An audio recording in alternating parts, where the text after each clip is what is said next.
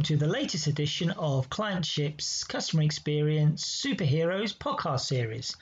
My name is Christopher Brooks, and I will be your host for this podcast. Throughout this series, we are bringing you interviews with CX superheroes, as well as looking at different organizations and their endeavors to identify just what makes them superheroes of customer experience.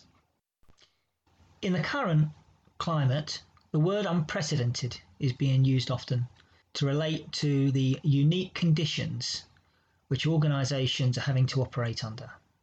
This is very true in terms of market conditions.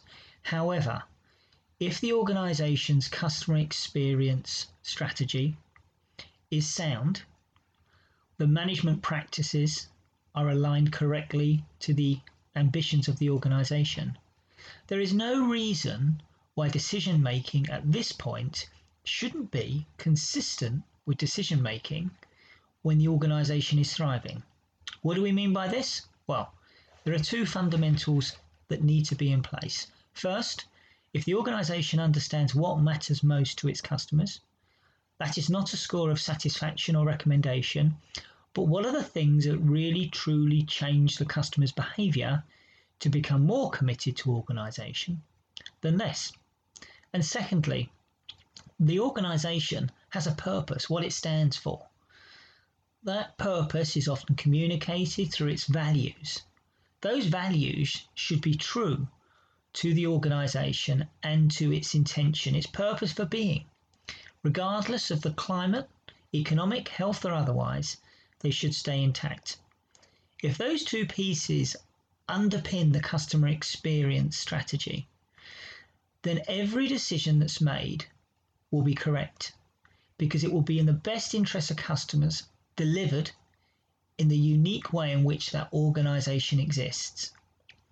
With this in mind, we'd like to explore in this episode some of the fabulous, the brilliant, the wonderful examples of customer experience that organizations are currently demonstrating. Over the next several minutes, I'll bring you examples from Louis Vuitton, John Lewis, Iceland, Morrison Supermarket, Peter Vardy Limited, the Football Hotel and Stock Exchange Hotel, Netflix, Pret a Manger, Petit Bateau, and Amazon. A wide range of organizations, all of which are either optimizing their assets in a different and productive way to help with the current crisis, or demonstrating immense flexibility within their terms to support both their customers and their employees. So let's start with Louis Vuitton. So Louis Vuitton has looked at its production line, recognized it can make a contribution.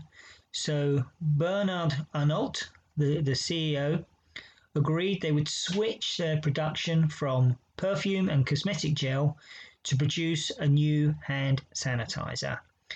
This is not a money making opportunity as you might expect from a high net worth organization, but a contribution.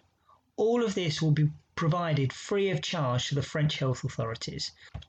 Secondly, John Lewis switched hundreds of its staff from its department store over to its partner supermarket store Waitrose to help with the surge of bulk buying that's happening in, in UK supermarkets, whilst also helping to ensure its employees continued to provide service to the organisation whilst being able to support uh, them and their families uh, by providing uh, a regular income.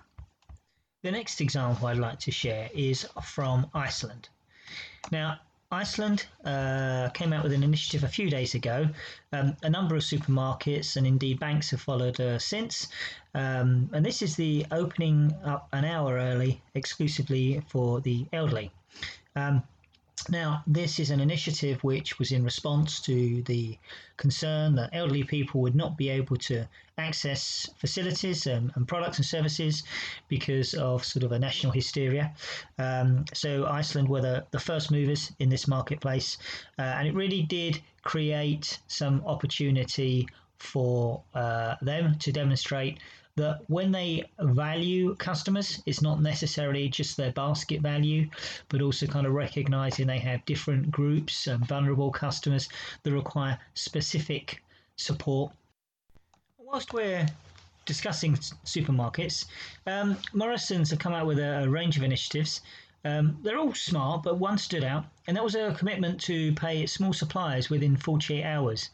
Um, I mean, okay, this isn't a shoe move because these companies, whilst it will improve their cash flow, invariably it'll put Morrison's at the top of their, their order list. And if supermarkets are struggling to get produce, it puts Morrison ahead. But it really demonstrates an understanding beyond their own customers of just what's important to keep their business going.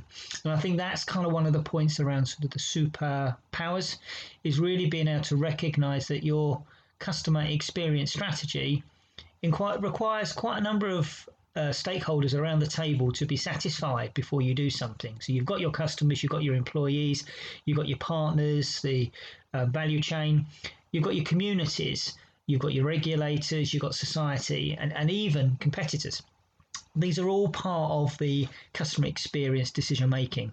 And, and sadly, quite often um, we see uh, in initiatives that we're um, helping clients on, that perhaps the, the schooling or the training to this point has been slightly too narrow minded to incorporate all of those. Now, we've probably all seen a flurry of uh, emails in our inbox um, from CEOs um, suggesting that their stores will be open or they're trying new things or please bear with them, etc., etc. Um, great uh, and, and, good the CEO comes forward. Um, don't often get to see the CEO um, or, or, or, hear from them. Um, and I'm sure we've all suffered from sending feedback requests in and, and not hearing anything at all. So uh, I think from talking to others, there's um, a confidence in the CEO talking, but also it does make you slightly frustrated that perhaps why can't we have this empathy? Why can't we have this regular contact with CEOs? One uh, particular approach that stood out to me was from um, uh, Peter Vardy Limited and its CEO, Peter Vardy, who rather than just put his pen to paper and send a generic email out to everybody, actually went in front of camera and made it very clear that the the values and the purpose of the organisation um, were as relevant now as they are at any other time and therefore, whilst adaptations will be made to the way in which they do business, the intention is still very much to deliver the business as usual with the support they always provide to their employees, their customers, or the guests as they call them, and their um, communities. Um, and, and they uh, make a point of actually, or Peter makes a point of actually saying they'll continue to support um, the charities and the good work they do in the community. Uh, this just for me really did stand out uh, amongst all the other communications, um, not only just in terms of format, but in terms of memorability, memorability and also um, the authenticity of it. It felt like a truly heartfelt um, communication from a, a, CEO. Now, it's not often that you applaud ex footballers um, for their endeavours. Uh, but uh, Gary Neville and Ryan Giggs, former Manchester United um, legends, uh, run a couple of hotels in, in Manchester, uh, one called the Football Hotel and one called the Stock Market Exchange. Uh, what they have done is to close the doors to the general public and open their hotel up to the NHS and key workers. These staff will get the benefit of having uh, a place to go to away from their families um, who they may well need to isolate themselves from because of the work they're doing. Um, somewhere they can get some respite um, in, in relative comfort with um, the facilities provided by the hotel um, free of charge to them. So that's the bed, uh, the, the, the, full accommodation and all the um, uh, beverages and, and the use of the hotel uh, amenities as well. And um, uh, Gary Neville and Ryan Giggs have committed to pay for this throughout the course of the crisis. So a, a truly um, uh, generous and uh, extremely helpful uh, offering. Beyond hotels, we look to broadband. We are all going to be using a lot more broadband over the next few months, um, both practically in terms of working from home uh, and homeschooling, but also probably socially as well. Uh, opportunities to kind of communicate with other people, gaming, etc. Um, Netflix is a huge user of that pipe uh, across Europe, and Netflix has agreed to reduce its data usage by a quarter um, over the next month or two. Now, this is in response to uh, they noticed an upsurge in, in network uh, usage, and um, Thierry Breton, the, the European Commissioner for the Internal Market, um, had flagged this particular issue. So it was their response, and they have a particular data heavy or data hungry um, uh, capability, which is called uh, bitrate, which reduces pixelation. So it is accepted that customer quality will go down a little bit, Pret, Pret a Manger.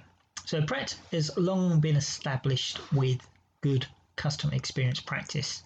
Um, most know of their initiatives, which include providing surplus food to the homeless and also the um, recruitment process where you uh, have to work a shift and your fellow employees will judge whether they feel you're worthy of wearing the Pret badge on a regular basis. Prets have come out and um, agreed that NHS staff um, should not pay for their hot drinks during the crisis, and they will also give them 50% off all food. Um, and when the crisis is over, they will continue to give discount to NHS workers um, or 50% off all hot drinks. Um, these are sort of the initiatives that you often see extended to um, the police, the fire brigade, and ambulance workers. So it's great to see it going further to all NHS staff. In France, Petit Bateau, which is a, brand associated with sort of upmarket baby clothing and accessories, um, have come together with other textile companies to help um, produce um, much needed protective masks. Employees from these various companies have volunteered their services to help the kind of stretched French resources um, to uh, achieve more. Um, this is the latest uh, company who are kind of repurposing their core assets to help fight COVID 19. Um, and obviously, it's one way in which an organization can to look to support society in a better way. Finally, uh, for this particular podcast, um, Amazon. So, Amazon, um, I'm sure, will be extremely busy over the next few weeks and months um, with people ordering essentials um, such as children's pens and pencils, um, as well as perhaps DIY projects flourishing or opportunities to take in some new pastimes with um, gym equipment or books, etc. But what Amazon have recognized is that there will be certain products that need to get to people as a priority.